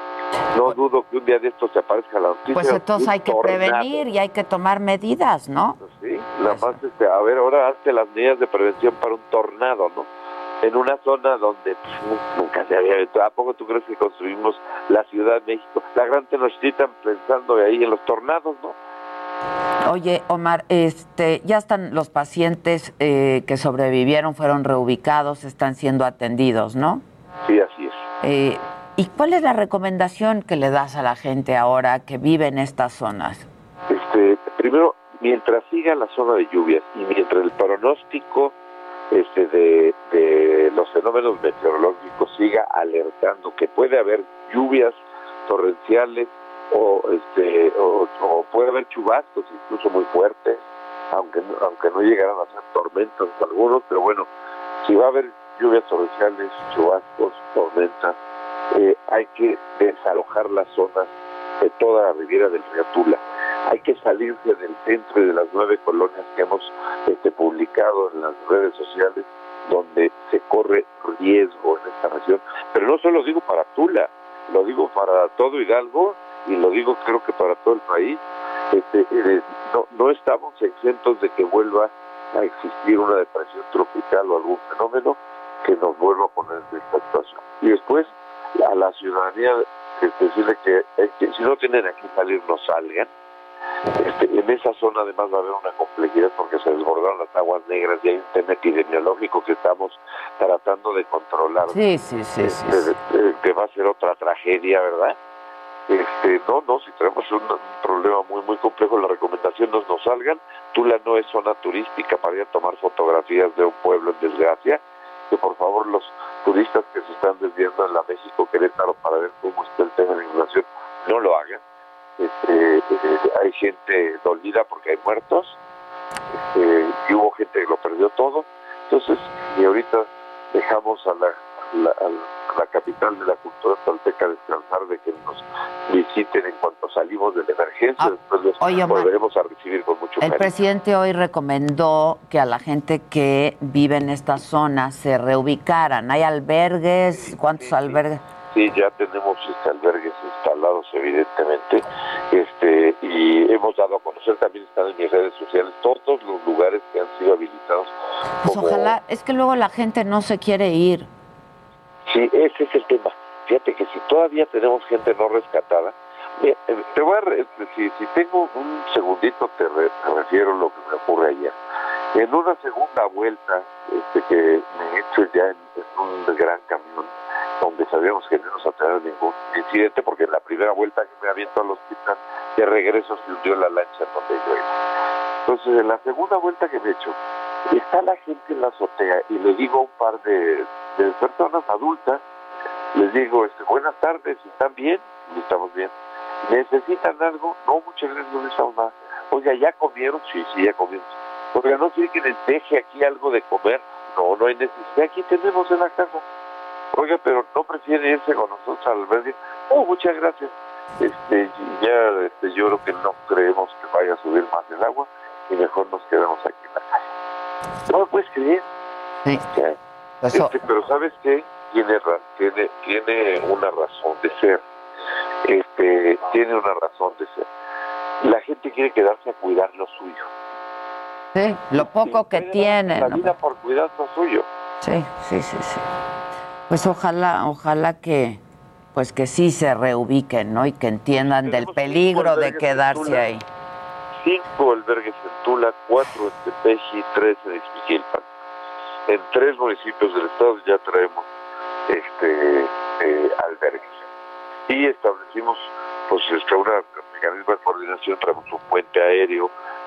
Como tú sabes, mi amiga Claudia Sheinbaum me hizo el favor de mandarme al grupo Cóndores, algunos Vactors y otras, y muchos elementos para ayudarme. Omar García Harfuch también le agradezco el apoyo que nos mandó, y también al gobernador del Mazo, que nos prestó un aparato, un helicóptero para un rescate aéreo. En fin, fue habiendo una coordinación importante de autoridades. Oye, Omar, por cierto, tengo un minutito nada más. Por cierto, ¿cómo estuvo y cómo les fue con el sismo de ayer? Aquí no hay afectaciones, afortunadamente. Se sintió muy fuerte, cosa muy rara en Pachuca. Pachuca no estaba considerada como zona sísmica. Aquí está el espejo de la bolsa de valores, aquí está las bases de datos más importantes del país, porque pues no es zona sísmica. Y resulta que ellos sí se sintió fuerte. Sí, bueno, afortunadamente no hay afectaciones. No, solo hay... que a ti se te hundió la lancha, ¿verdad? Sí, qué cosa. Pues un chapuzón en las aguas negras. Bueno, pues gracias Omar. Estemos en contacto, ¿no? De veras una desgracia, terrible. Sí, ojalá que la solidaridad de la gente de nuestros estados vecinos, le vamos a necesitar mucha agua. Hay centros de acopio también, los vamos a dar. El DIF, el gobierno, están en las redes. Ojalá que se solidaricen para ayudar a todos. Seguramente sí. No va a pasar más. Seguramente gracias. Sí. Gracias a ti, Omar Fayad, gobernador de Hidalgo. Hacemos una pausa y volvemos. No se vayan. Montón Choto, que volvemos. Continuamos en Me lo dijo Adela.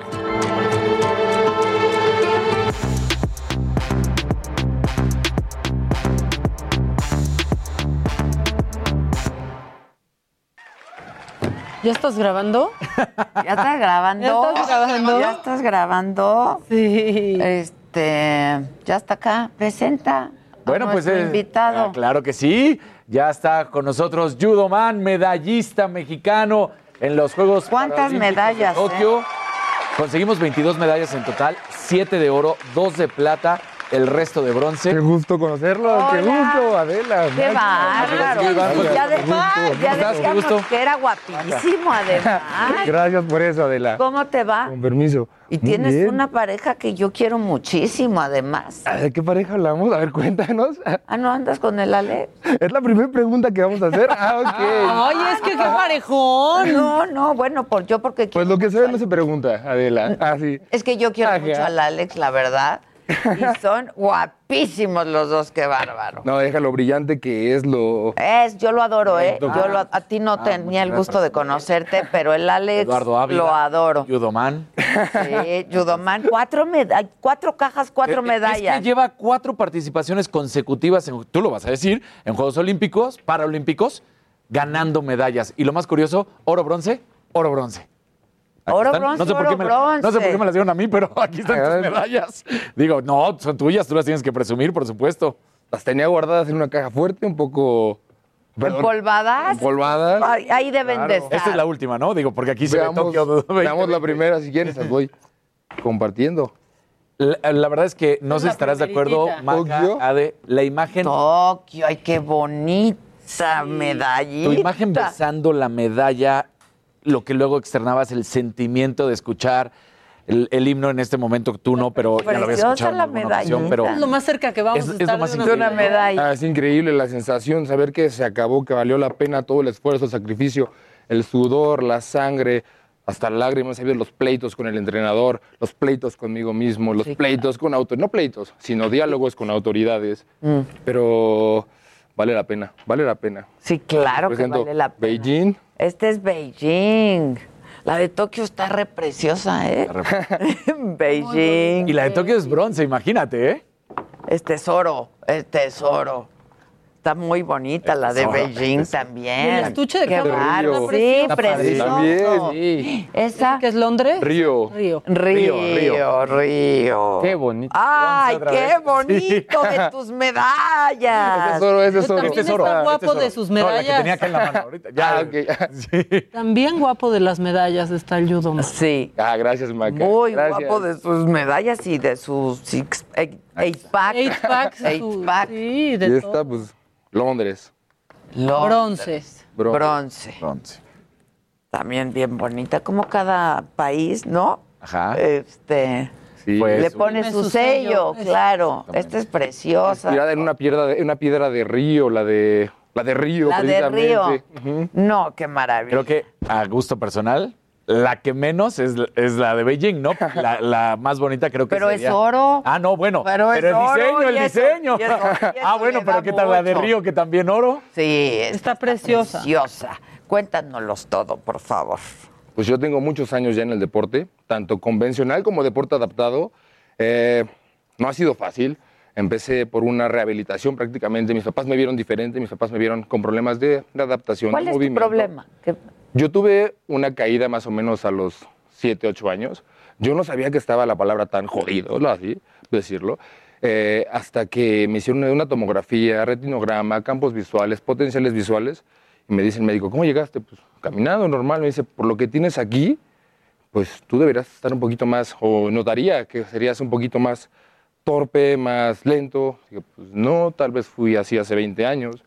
Tú así vivías y parecía normal, o sea, tú para sí te tropezabas, te tenías que ir agarrando de tu mamá, tú mismo lo decías, ¿no? O sea, estás en una clasificación B3, ¿no? Para que la gente sepa que B1, B2 y B3 con respecto a el tipo de ceguera o de impedimento visual que tiene y es en la que él compite.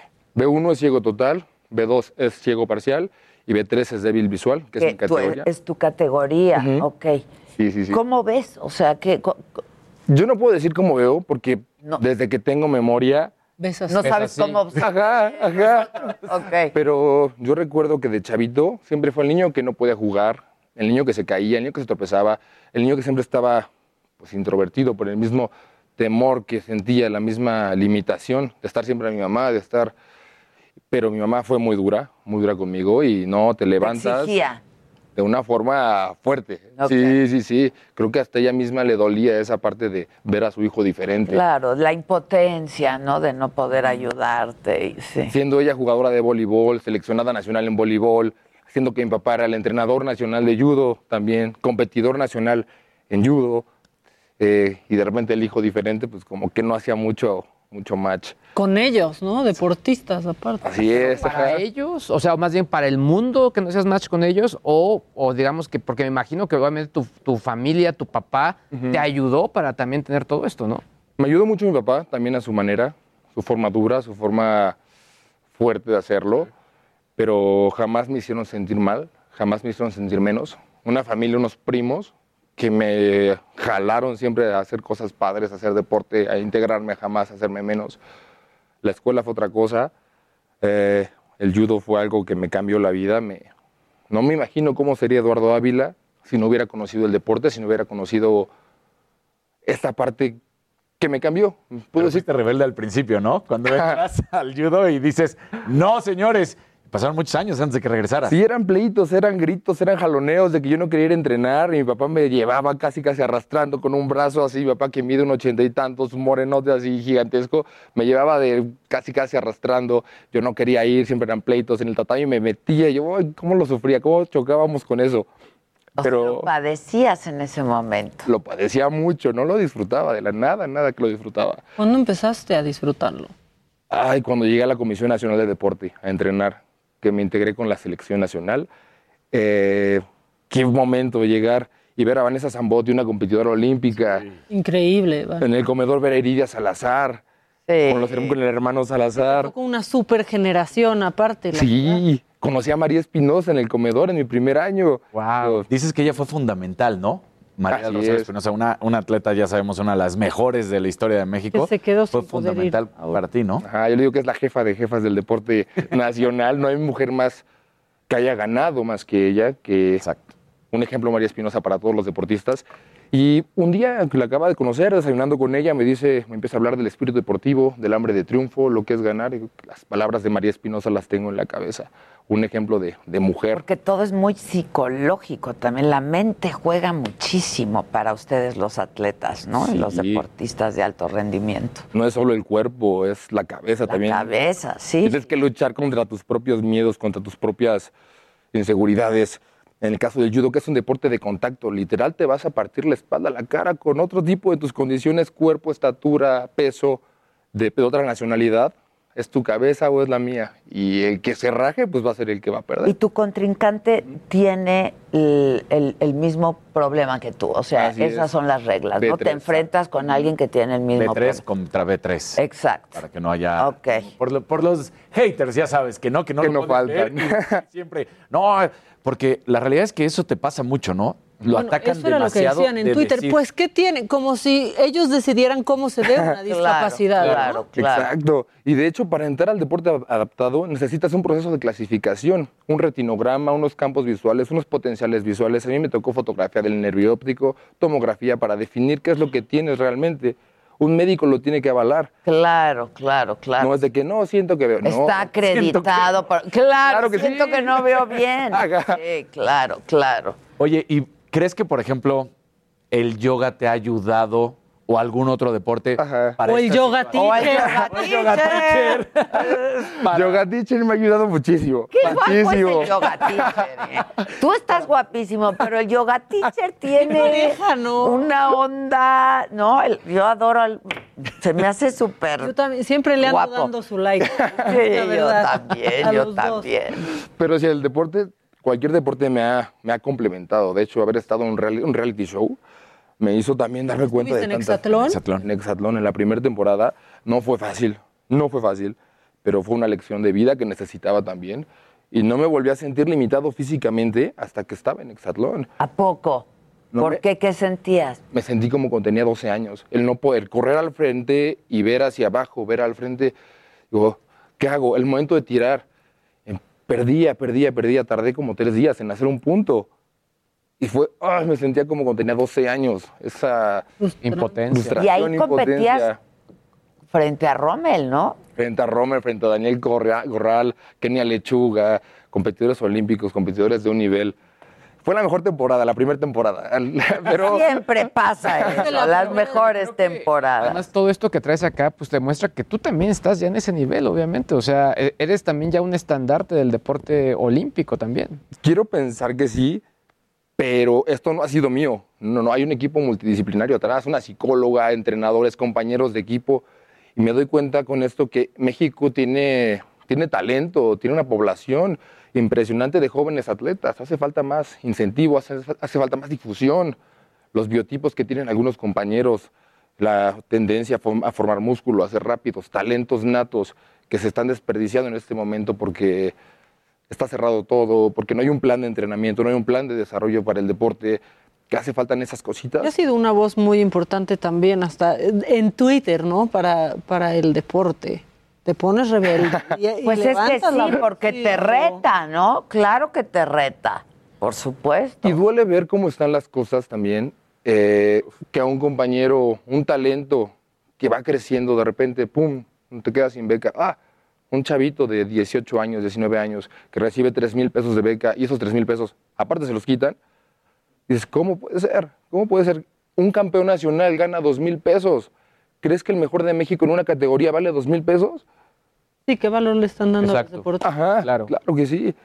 Mejor, en mi caso, a mí el deporte me dio una educación también. Sin duda. Una carrera, una licenciatura, una maestría, un diplomado en China que me pudiera estudiar gracias al deporte. Me abrió muchísimas puertas. ¿Te fuiste a estudiar a China? Estuve un par de mesecitos estudiando por allá. Ya te iba a decir que si hablabas...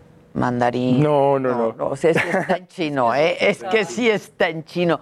Pero luego ahí muy poca gente habla inglés, ¿no? Sí. ¿Tú hablas inglés? Sobre todo en el deporte.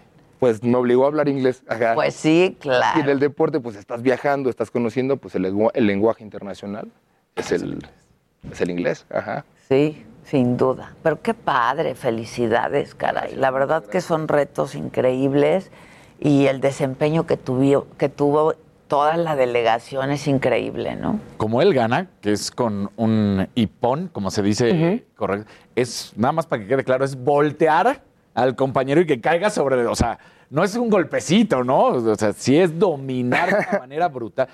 No quiero decirlo mal y sobre todo sin ser experto en judo, pero es como humillar a tu contrincante porque lo avientas al piso. Someter, ¿no? Someter. Ajá. O sea, sí es... A ver, ¿verdad? Cuéntalo tú, nárralo. Es lucha cuerpo a cuerpo.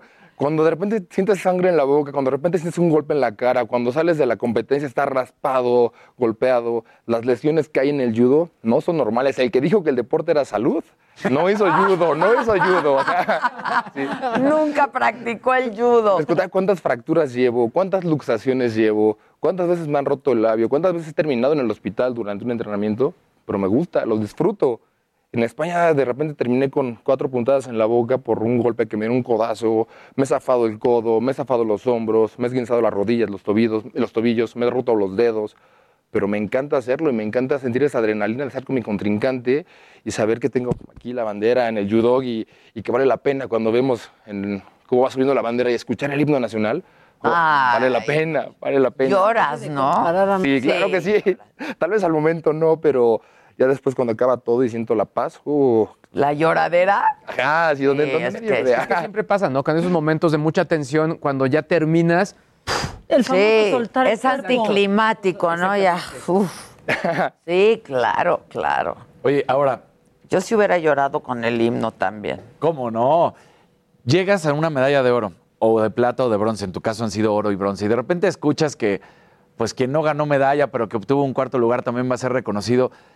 A la vez de que te sale el compañerismo, dices, pues, qué buena onda. Pero también dices, oye, pues, no es lo mismo un 4º lugar que un bronce o una plata o un oro, ¿no?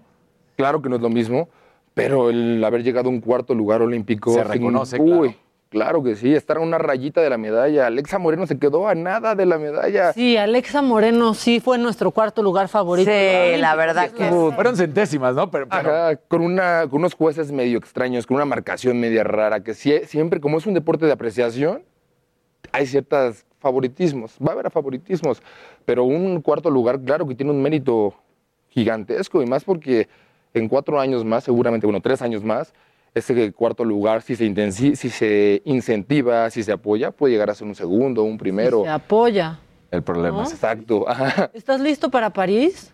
Ah, no he pensado en eso. En este momento estoy listo para descansar. Sí. Es que... Y recuperarme. Ya te fuiste a la playa y todo. Yo ya vi porque sigo en Instagram. Ahora, ¿a qué playa se fueron? Estuvimos en Acapulco, tranquilos, en una torre allá. Antes. Sí, qué bueno que regresaron antes del temblor. Ayer estuvo... Nos tocó en la carretera el temblor. ¡No! Así, de repente unas piedras gigantescas en la carretera. Iba manejando Alejandro y todos se empiezan a detener. ¡Pum! ¿Qué pasa aquí? Y así de que va cochecito por cochecito y ves al lado unas piedras gigantes de que... ¿Qué pasó? ¿Cómo? Ya me marca mi hermano. No, que tembló muy fuerte, que si están bien, todo. Pero nos tocó en la carretera. Híjoles. No, pues qué bueno que ya... Pues sí, qué bueno que no estaban ahí, pero en la carretera... No, no. Y rocas. O sea, las rocas. Está terrible también, caray. Y Acapulco lo que tienes que... El clima está garantizado, ¿no? Llueve, pero el clima siempre está rico, la verdad.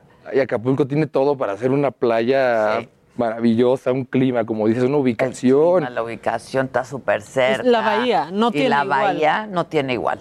No tiene igual. Verdad, no es hay una bahía así, bellísima. Tiene un corazón bien padre Acapulco. Nos toca a nosotros cuidar, fomentar que esa playa vuelva a ser algo lo que fue hace 40 años. Ay, sí, luego es un cochinero, de verdad. Es un cochinero. De verdad. Huele mal. Ay. Bolsas flotando en el mar. No. No te puedes meter al mar porque quién sabe qué tan limpio está el mar. Porque siempre marea roja. O gris, o café, o... Sí, exacto, que no es el código café. Nos cuidaron muchísimo del COVID, ¿no? Pues nosotros rentamos un departamento, no salimos de ese lugar. No, pero en... hablando de las vacaciones. Los juegos. Desde el momento en que bajamos del avión México-Tokio, una prueba PCR, esperar 3 horas en el aeropuerto y tras que una compañera con la que íbamos viajando, positivo. ¡No! Lenia Rubalcaba, otra chica de judo, y que la separan. Y como ustedes vienen con ella, también se van todos a separo. ¿Qué hacemos ahí 4 horas, 5 horas en el aeropuerto y preguntando qué sigue, qué pasa, por qué nos detienen? Hasta que les den el resultado, ¿o qué? Solo nos decían, espérenos, no sabemos. Y como se hacían los que no hablaban español, pero sí había traductores, la incertidumbre de qué va a pasar, no es que tal vez se quedan aquí encerrados una semana hasta que dé negativo. Y tú, pero en una semana compito. ¡Claro! ¿Qué pasó? De hecho, varios atletas perdieron sus competencias por dar positivo a COVID. Hijos, qué desgracia. Y todos los días, por ejemplo, ya pasamos esta pesadilla. Lenia fue separada de todo el equipo. Estuvo unas 8 horas encerrada y otra prueba PCR da negativo. Parece que fue un falso positivo. Ay, pero bueno, nos tocó el susto, la experiencia de poder contarlo. Son raros los falsos positivos, ¿eh? Sí. Son raros. Sí, pero entonces los retuvieron ahí por 5 horas y ya luego les dijeron, están negativos, ya váyanse. Pueden irse a la villa. Ok, sí. A la villa. y ya todos los días en la mañana tenemos que hacer una prueba con saliva, que entregar nuestra muestra al Servicio Médico de México para que estemos en chequeo todos los días y evitar cualquier contagio. Pues qué bueno, ¿no? También, la verdad, la qué bueno que lo hicieron, sí. Como tú decías, hasta la exageración, hay que cuidarnos. Sí, hasta la exageración. Oye, bueno, entonces ya descansaste y ahora tu vida es entrenar todo el tiempo, sí, ¿no? Así ha sido mi vida los últimos casi 20 años. 20 años. Ya me toca descansar también un ratito. Digo, tengo el cuerpo hecho pedazos, siento el cuerpo todos. Gracias. No se nota con todo. O sea, estás dolorido, tienes dolor. Mucho. Una lesión que tuve en la columna hace 2 años, tener hemiparesia en una pierna, no poder moverla, no poder mover los dedos, no sentir la pierna, de un día para otro por una lesión en el deporte. Es que voy a hacer. Yo me dedico a esto, claro, ¿qué va a pasar ahora? Claro. Y ni yo creía, ni mis médicos creían que yo iba a regresar a entrenar. Pero como le digo a mi papá, hierba mala nunca muere, ahí estoy. Exacto. Y regresé al deporte. No sé si voy a ir a París. Obviamente quiero hacerlo, deseo hacerlo, pero si mi cuerpo me dice, espérame ya tantito. Para. ¿Qué edad tienes, perdón? Tengo 35 años. ¿Estás chavo? ¿No? ¿O qué? No. Bueno, está chavísimo, pero para el deporte entiendo. Ya está de salida. Como dijo Paula Espinosa, de edad, mientras yo esté ganando, claro, que llegue uno de 18. Somételo para que vean de salida. Vas. Claro que sí, me encantaría. París bien vale una misa y una competencia. Digo, sí, ya aguanté 4 años en pedazos, vendándome todos los días el codo, la cadera. Es más cortito este ciclo, o sea, 3 años ya. Exacto, no. Solo 3 años. Sí, es bueno. Uh-huh. Pero dime algo, ¿entrenas? ¿Qué tipo de entrenamiento haces así en tu día a día? Además de judo. Ah, okay. Y lo demás no te lo voy a preguntar, manito. Pero ya me imagino qué flexibilidad. ¡Qué posturón! ¡Qué fuerza! No, es fuerza. Y qué fácil. ¡Híjoles! ¡Uy! Saludando al sol. Ahora sí que pago. ¡Exacto! Bueno, Alejandro me ha ayudado mucho a levantarme de donde esté, cuando me siento mal, cuando ya no quiero ir a entrenar, cuando ya no puedo. No, tiene unas palabras ahí raras, mágicas, que sí llegan, pum, me levanto, que me dan hambre. ¿Cuánto llevan juntos? Ah, ya no voy a hablar más de eso. Mejor, como nuestro bro. Mejor. Es Adela, ya. No me gusta hablar de cuando alguien no está aquí. Preferiría que estuviera Alejandro. Ah, ok. Pónganlo por Zoom. Llámanos, Alejandro. No, bueno, me refiero, ¿hace cuánto que practicas yoga? Entonces, eso te ha ayudado mucho. ¿Hace cuánto que practico yoga? Desde antes de conocer a Alejandro. Hice una clase de yoga nada más. Pero digamos, ¿cuándo te profesionalizas? Pero bueno, eso te ha ayudado. ¿Y en qué más consiste tu entrenamiento de todos los días? Es fuerza. Debes tener un cuerpo fuerte, una resistencia de piernas, brazos, cadera, espalda, hasta de cuello. Porque para evitar una marcación metes todo, dejas todo. Hasta los dientes me han roto evitando una marcación. Necesitas un cuerpo fuerte, pesas. Eso es indispensable. Elasticidad. No sabía que era tan indispensable, tan necesaria la elasticidad. Claro. 6 horas diarias, ¿no? Más o menos. 6, 7 horas diarias. Ajá, entrenar en la mañana, comer, descansar, entrenar, comer, descansar, entrenar. ¿Así es tu vida? De lunes a sábado. ¿O solo cuando hay competencia? Cuando hay temporada de competencia, así, cuando no hay temporada baja un poquito, a 4 horas, 5 horas. No.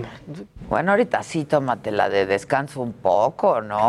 Claro que sí. Y de diversión. Sobre todo eso. De consentimiento. Claro. Es que es durísimo, la verdad. Sí, está fuerte. Estuve en la burbuja del cenar entrenando. ¿Qué instalaciones tenemos de primer mundo? Y a eso te dedicas. No puedes ni siquiera pedir una pizza porque, por seguridad, no puede entrar ningún alimento que no esté preparado dentro del cenar, pero... Eso está muy bien. ¿Y qué les hacían? Pues así que arrocito y pechuga. Y pechuga asada, es una dieta... Pechuga, lechuga y carbohidrato un poco, el arroz, ¿no? Que su papa y que su arroz. No, pero se come muy rico en el cenar, muy sano. Eso también es otra ventaja, porque para eso estamos, ¿no? Para estar en las mejores condiciones, siempre. Mira, Alejandro Maldonado se está manifestando y ya puso, invítenme. Exacto. Ale, ya estás. Van los dos a la saga mañana, el martes. Mañana, nos vemos mañana, Ale. manifiéstate. Jueves, sí, cierto. Mañana es jueves, mañana y saga, los mañana. Veo ahí, ¿sí? Nos enseñan posiciones, el saludo al sol. Yo te quiero mucho, mi Ale, la verdad, y el día que fuiste nos la pasamos también. O sea, si ¿sí te echas un tequilita, ya vinito, algo? Un vino me puedo echar. Si puedes, no digas que vale, no. Claro que sí. Claro que sí. Como requisito, mira, para la saga hay requisito, prueba de antígeno y tequila. Exacto. Pero, ¿tequila prefieres o vinito? ¿Qué quieren, mira? Un vino está bien. ¿Tinto? Un tinto, por favor. Acá. Es que el vino tinto es el vino tinto, el blanco es para pescados, que ellos se lo... No, dicen que es para pescado, que se lo tomen ellos. Claro. Un tinto, pues que se manifieste y que diga sí. Quiere.